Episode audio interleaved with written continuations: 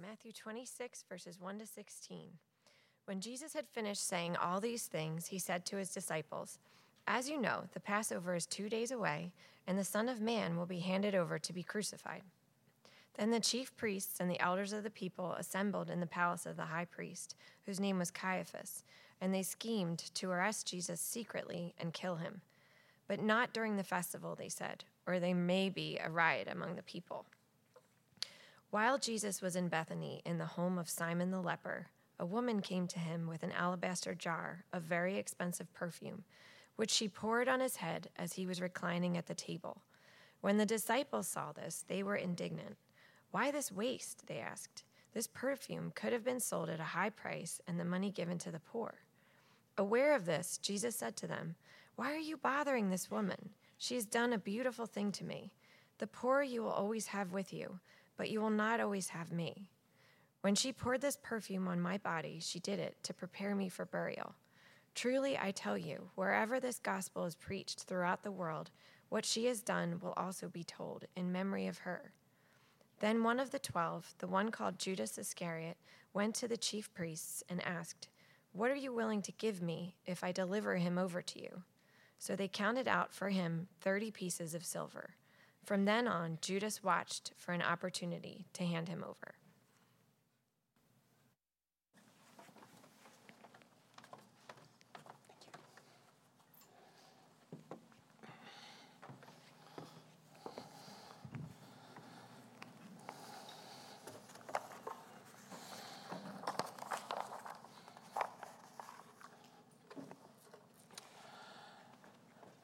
Well, let me say this for starters life is hard. Uh, things are always happening. Right? People are always doing things, uh, saying things. They're, they're all trying to make things happen. And uh, th- things that you and I don't, don't know or understand are going on. And, and in the midst of it, there you are, always, every day, uh, interacting with other human actors who have their goals for the day that may or may not be compatible with your goals for the day. And uh, on top of that, there are the non human wild cards, right? Uh, things that might bounce your direction or they might not. Uh, you, you might have good health, or you might have illness. Uh, you might have smooth sailing today, or, or you could encounter all kinds of hardship and difficulty there are a thousand vari- variables. So, in all of that, there you are in the midst of it. How do you navigate life? Uh, what do you do as situations arise? Uh, what do you say to people? I, I think most of the time, what we do is we react to things as they arise. Uh, we make it up as we go along. We fly by the seat of our pants.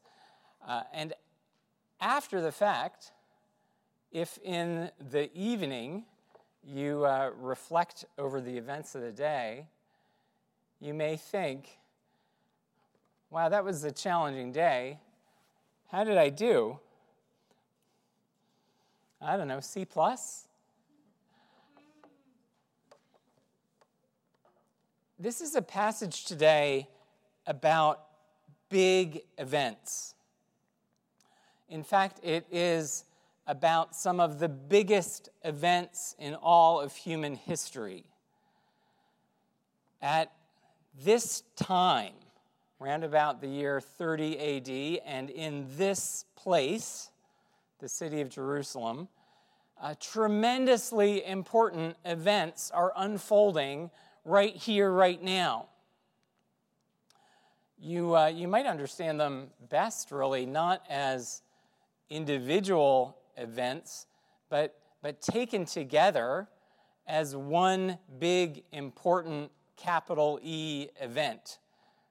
Uh, call it the Christ event, in which, over the next few days, Jesus the Messiah is about to be taken into custody and then manhandled through a series of kangaroo courts, sentenced to death literally overnight and abruptly executed. And it will be a travesty of justice. But it will be more than that. The suffering and death of Jesus will also be redemptive, right? They will accomplish something. It will not be for nothing. They will be powerful to bring hope and the forgiveness of sins and abundant life to millions of people in every nation in the world. And death will not get the final word uh, because the Christ event involves not just suffering and death, but also resurrection. Big things are about to happen. And from here on out, around the world, when the gospel is preached, right, when, when the good news about Jesus is told in, in all kinds of settings by all kinds of people, and formal and informal, a significant part of that message will be to say, let me tell you about some things that happened, right? These things happened in this place at this time. But interestingly, what Matthew gives us in this account is not just the story of Jesus and of these events. He will also, in this chapter, put the spotlight on two ordinary people, a woman and a man, who are also in this place at this time. They are caught up in the events. Uh, they'll be in the same room, literally, with Jesus and with each other. But they are super ordinary, right? They, they're just like you and me. And like us, it is easy for them to be buffeted around by all the things that are happening, easy for them to react in fear rather than to make deliberate uh, decisions out of clarity and faith and love. What we'll see is a woman, Mary, uh, who, by God's grace, at this moment will act out of a remarkable faith and love. Jesus will say about her, She has done a beautiful thing to me. And then we will also see a man, Judas, in whom at this critical moment, in the midst of these super important events, in him both faith and love will go completely missing. Instead of pressing into the newness of what Jesus is doing, uh, Judas will default backward to an old familiar self centeredness.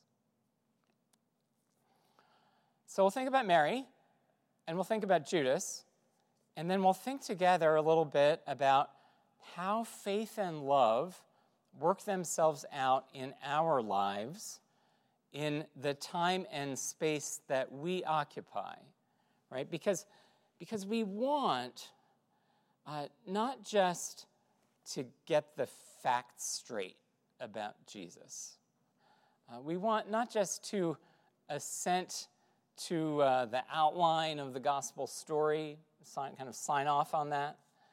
Um, no, what, what we want is something better than that. We want to live as if it is true.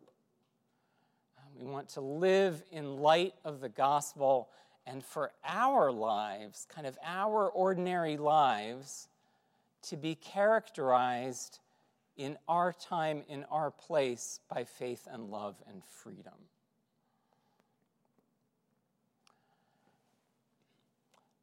So, what is it like in Jerusalem on this Passover week at this time in this place? Uh, well, for one thing, it is swarming with people. I, I, I think to, to imagine the, the, the scene is helpful. Uh, at, at Passover, people poured into this small city by the thousands from all over the countryside. Uh, Jews who were living as uh, expats in Greece or Egypt or Persia or wherever would make the trip to celebrate the holiday among their own people in a kind of national solidarity, right? So, even in modern times, there is a, a traditional phrase that is sung as part of the Passover liturgy uh, next year in Jerusalem. This is the place to be for this particular holiday, which was and still is uh, all about the Jewish people's identity as a nation. So, what is it like in Jerusalem? Uh, it's like being at Lincoln Financial Field for an Eagles playoff game or the Taylor Swift concert, right? There, there are people everywhere. And just as there would be uh, for the playoff game or the concert, there is also heightened security, right? Extra garrisons of soldiers are deployed to Jerusalem. And the Roman governor uh, would actually come down from the seat of government in Caesarea, which is up the coast, specifically to be on hand in case of trouble. Why? Uh, well, because they anticipated trouble. Uh, because Israel is an occupied territory.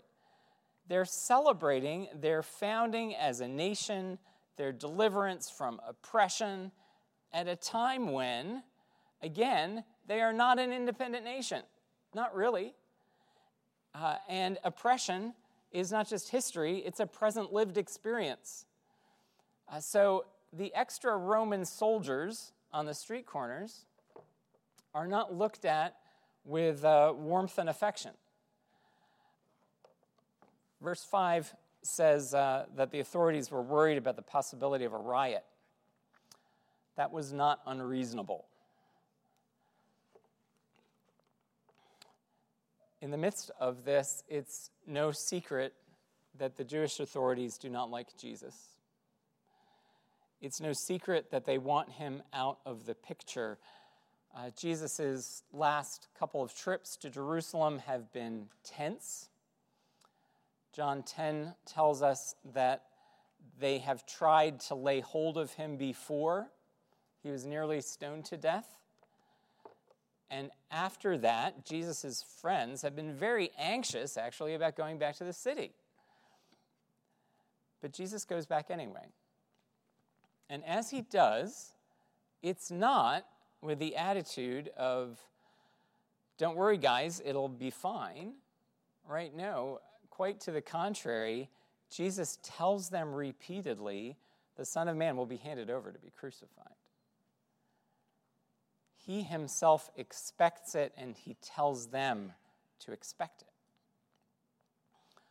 So there is anxiety in the air but at the same time, what we see in the Gospels is that uh, by and large, Jesus' disciples seem to have trouble taking Jesus seriously in the things that he says. Uh, they, they can't get their heads around what he is saying. Uh, their imaginations are much more uh, engaged by the buzz of Palm Sunday, right? That was intoxicating uh, all the, the cheering and the palm branches, uh, they are way more buzzed by all of that than they are engaged by the somber things Jesus tells them are about to happen. They are daydreaming about glory. They are having side conversations amongst themselves about who they're going to be when Jesus is king. They are not dialed into the moment. They are not understanding what it's all about. And this is maybe a good principle for us as we think about our own moment. Uh, I remember when Owen played baseball when he was small. Uh, so, s- some of you have seen this. Uh, you've got all these little boys out on a field. Uh, for us, it was at Roslyn Park, often on a Saturday morning. And uh, there are long pauses between the action uh, because it's baseball and because it's small boys. Uh, and the, the boys' attention is all over the place. And what would happen was that the coach was, was continually calling out to them between every play baseball ready, guys, baseball ready. Meaning, head in the game, pay attention. The action is happening over here shortly, and the ball might be hit to you, right? Um, so, the, the question for us, I think, is on our ordinary days, same thing, I think. Do you have your head in the game? Uh, are you dialed in? Are you alert? Are you taking Jesus seriously? Do you have any sense of the importance of the things that are going on around you? Um, because I uh, can be very much like a, a small boy um, looking at, at, at, bugs on the ground or airplanes going overhead and, uh, and, and not present. The woman in Matthew 26, uh, Matthew doesn't tell us her name, but John does. It's Mary of Bethany, the sister of uh, Martha and Lazarus. And what is so remarkable about Mary is in this moment, uh, in the midst of the crowds, in the midst of some people's anxiety and other people's ambition, Mary uniquely is dialed in. Uh, she uniquely in this moment takes Jesus seriously about what is going to happen. Um, Mary has been listening to Jesus, Mary believes Jesus. Does she understand all of what is going to happen and why? I'm sure she doesn't, but she has been listening. She is present and attentive in this moment and she is going to act in faith based on what Jesus has said. Uh, this is what she has absorbed. Her time with Jesus is running out. As Jesus himself says, uh, You will not always have me here with you. The hours that are left are precious because what Jesus has said before in this, uh, this is going to happen in the future kind of way, has now gotten deadly specific. So Jesus says, As you know, the Passover is two days away, and the Son of Man will be handed over to be crucified.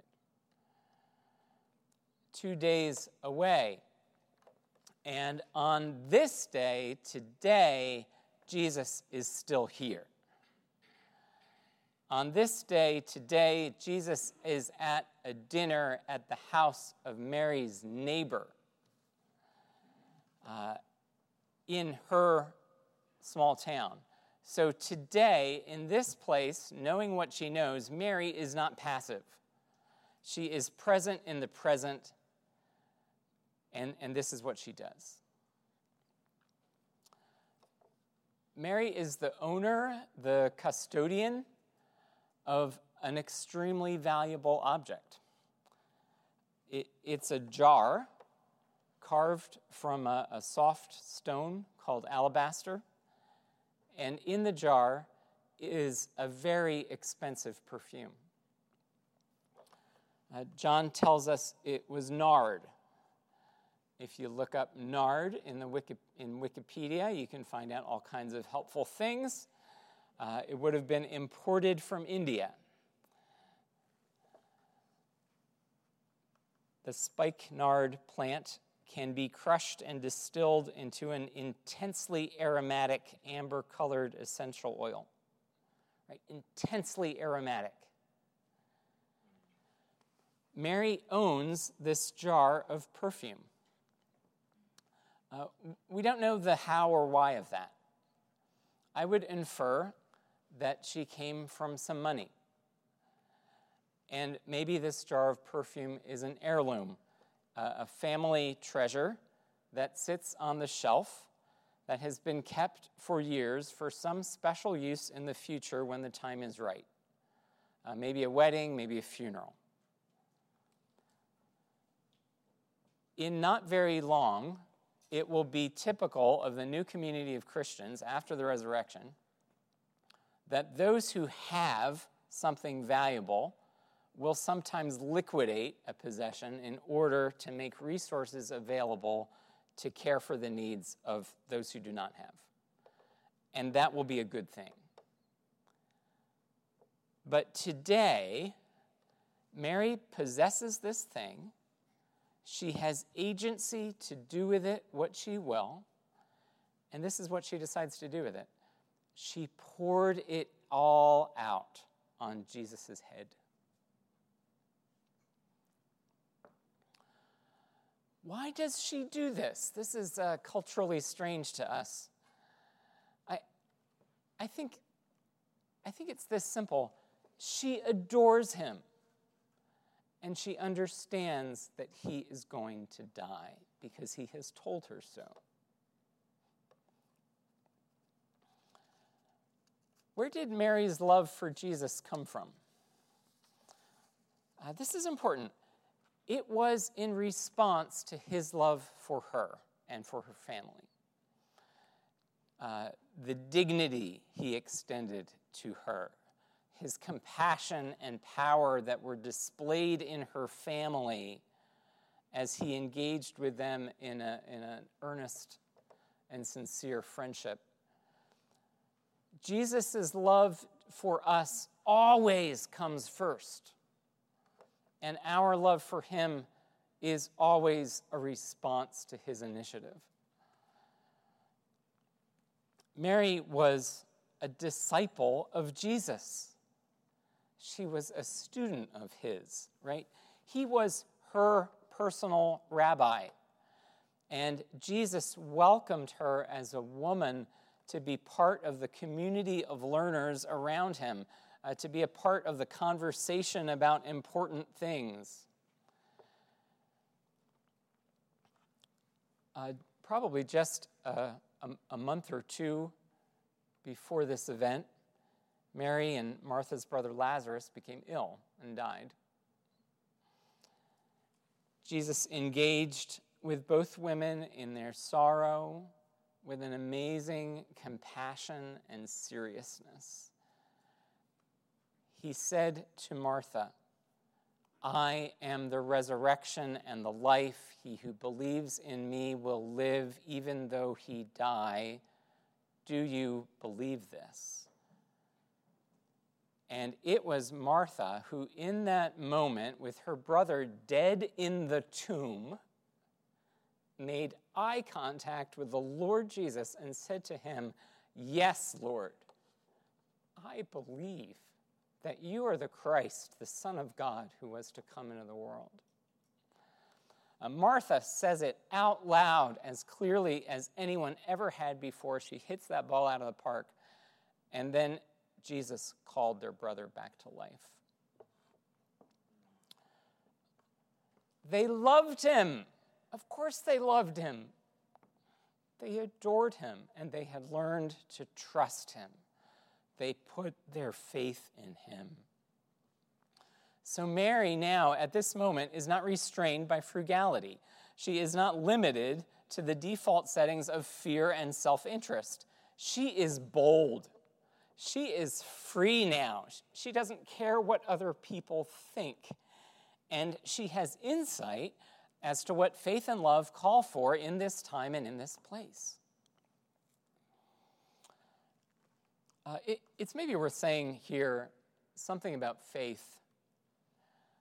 Because, you know, faith in our society is uh, such a nothing word.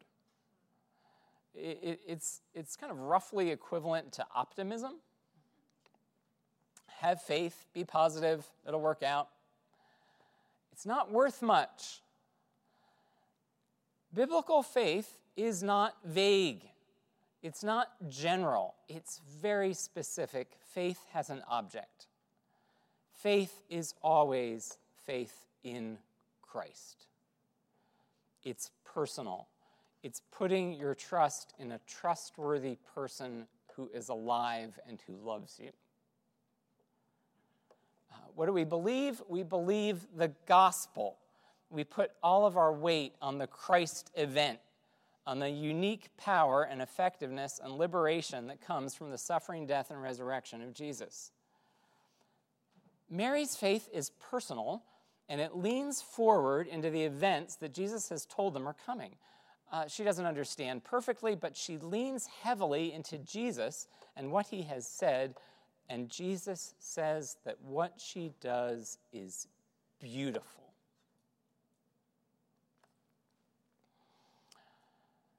Do you want to live in a way that is beautiful? I want to live in a way that is beautiful.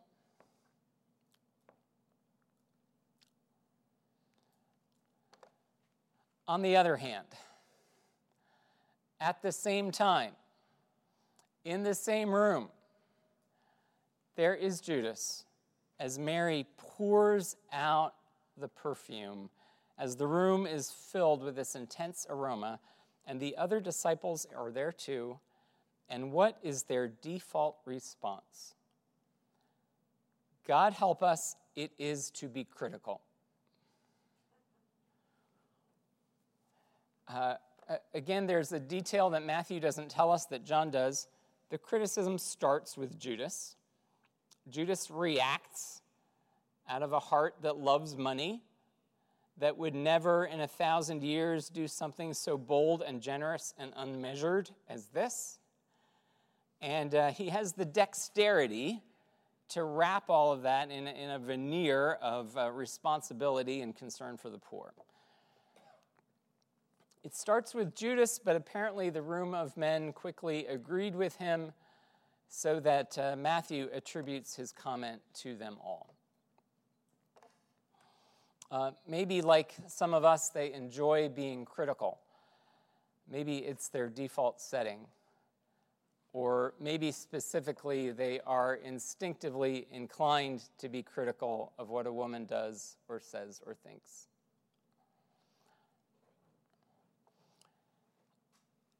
Uh, I wonder are any of you stingy? Are any of you critical? Are any of you quick to put others down in order to exalt yourself? Guilty on all counts. Uh, any of you shop at Aldi? This, is, this is stupid and trivial but I will tell you anyway because it gave insight into my heart. Uh, you know, at Aldi, you need a quarter in order to get a shopping cart, and then when you return the cart, you get your quarter back. So that was fine. I learned to keep quarters in the cart. And uh, every now and then, you'd be on your way to get a cart, quarter in hand, and someone else would be returning their cart, and you'd do a little shortcut and you just give the other person the quarter and inherit that cart from them. So that was all good. Lately, there's been a new development. Uh, th- this has happened to me a few times. Uh, some kind person is finished with her cart and she wants to give it to me, but she doesn't want to take my quarter.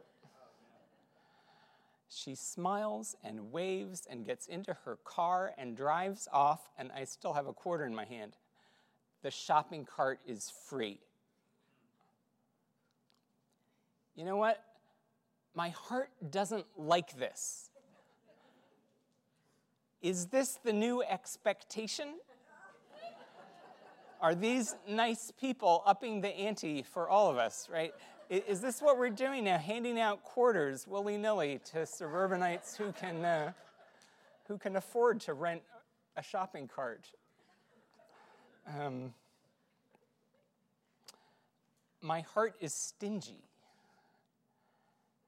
My default setting is much more like Judas than it is like Mary. Uh, Mary is bold. She is making choices out of the box. She is coloring outside the lines. She is led in new directions by faith working itself out in love. Judas is reserved. Judas is cold. He's calculating. Uh, you, you, can, you can sort of see him like doing the math on the envelope. Um, at, at the moment of crisis, he does not engage with the person, Jesus, who has been a friend to him. He depersonalizes Jesus, he dehumanizes him, he cashes him in. Uh, he defaults back to self protection and greed.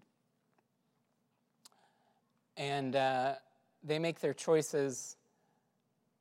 Jesus makes his. Uh, he lays down his life for his friends.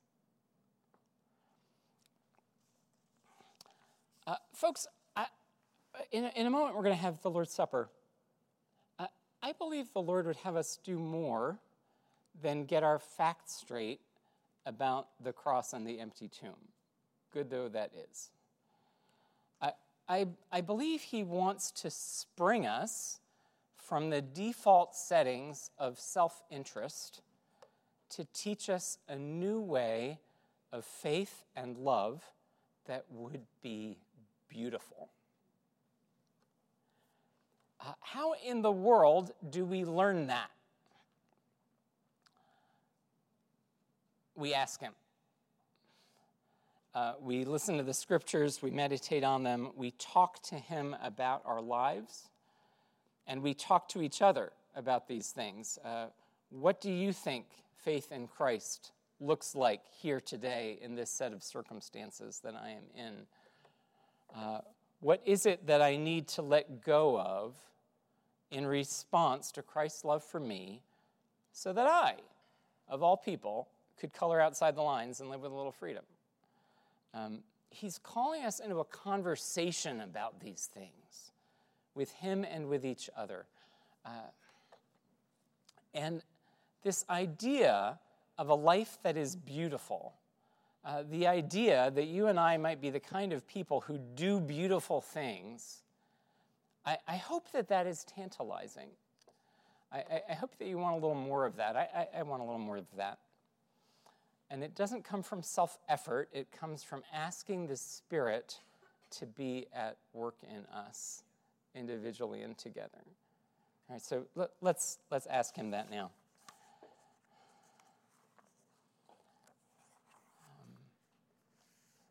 Lord God, uh, we, we read this story and we really kind of marvel at the, the freedom and audacity and, and uh, uh, outpouring generosity of Mary's heart. And Lord, we, we want very much in the moment, in the time that you have, have put each of us in the places you have put us, we want to be people who are relationally engaged with our living Savior and uh, talking with you about the, the things that are in front of us, the, the people that are in front of us. We want to live lives of faith and love. Um, so, Lord, would you set us free for that? And would you teach us the rhythms of this way of life that we would know them deeply? In Jesus' name, amen.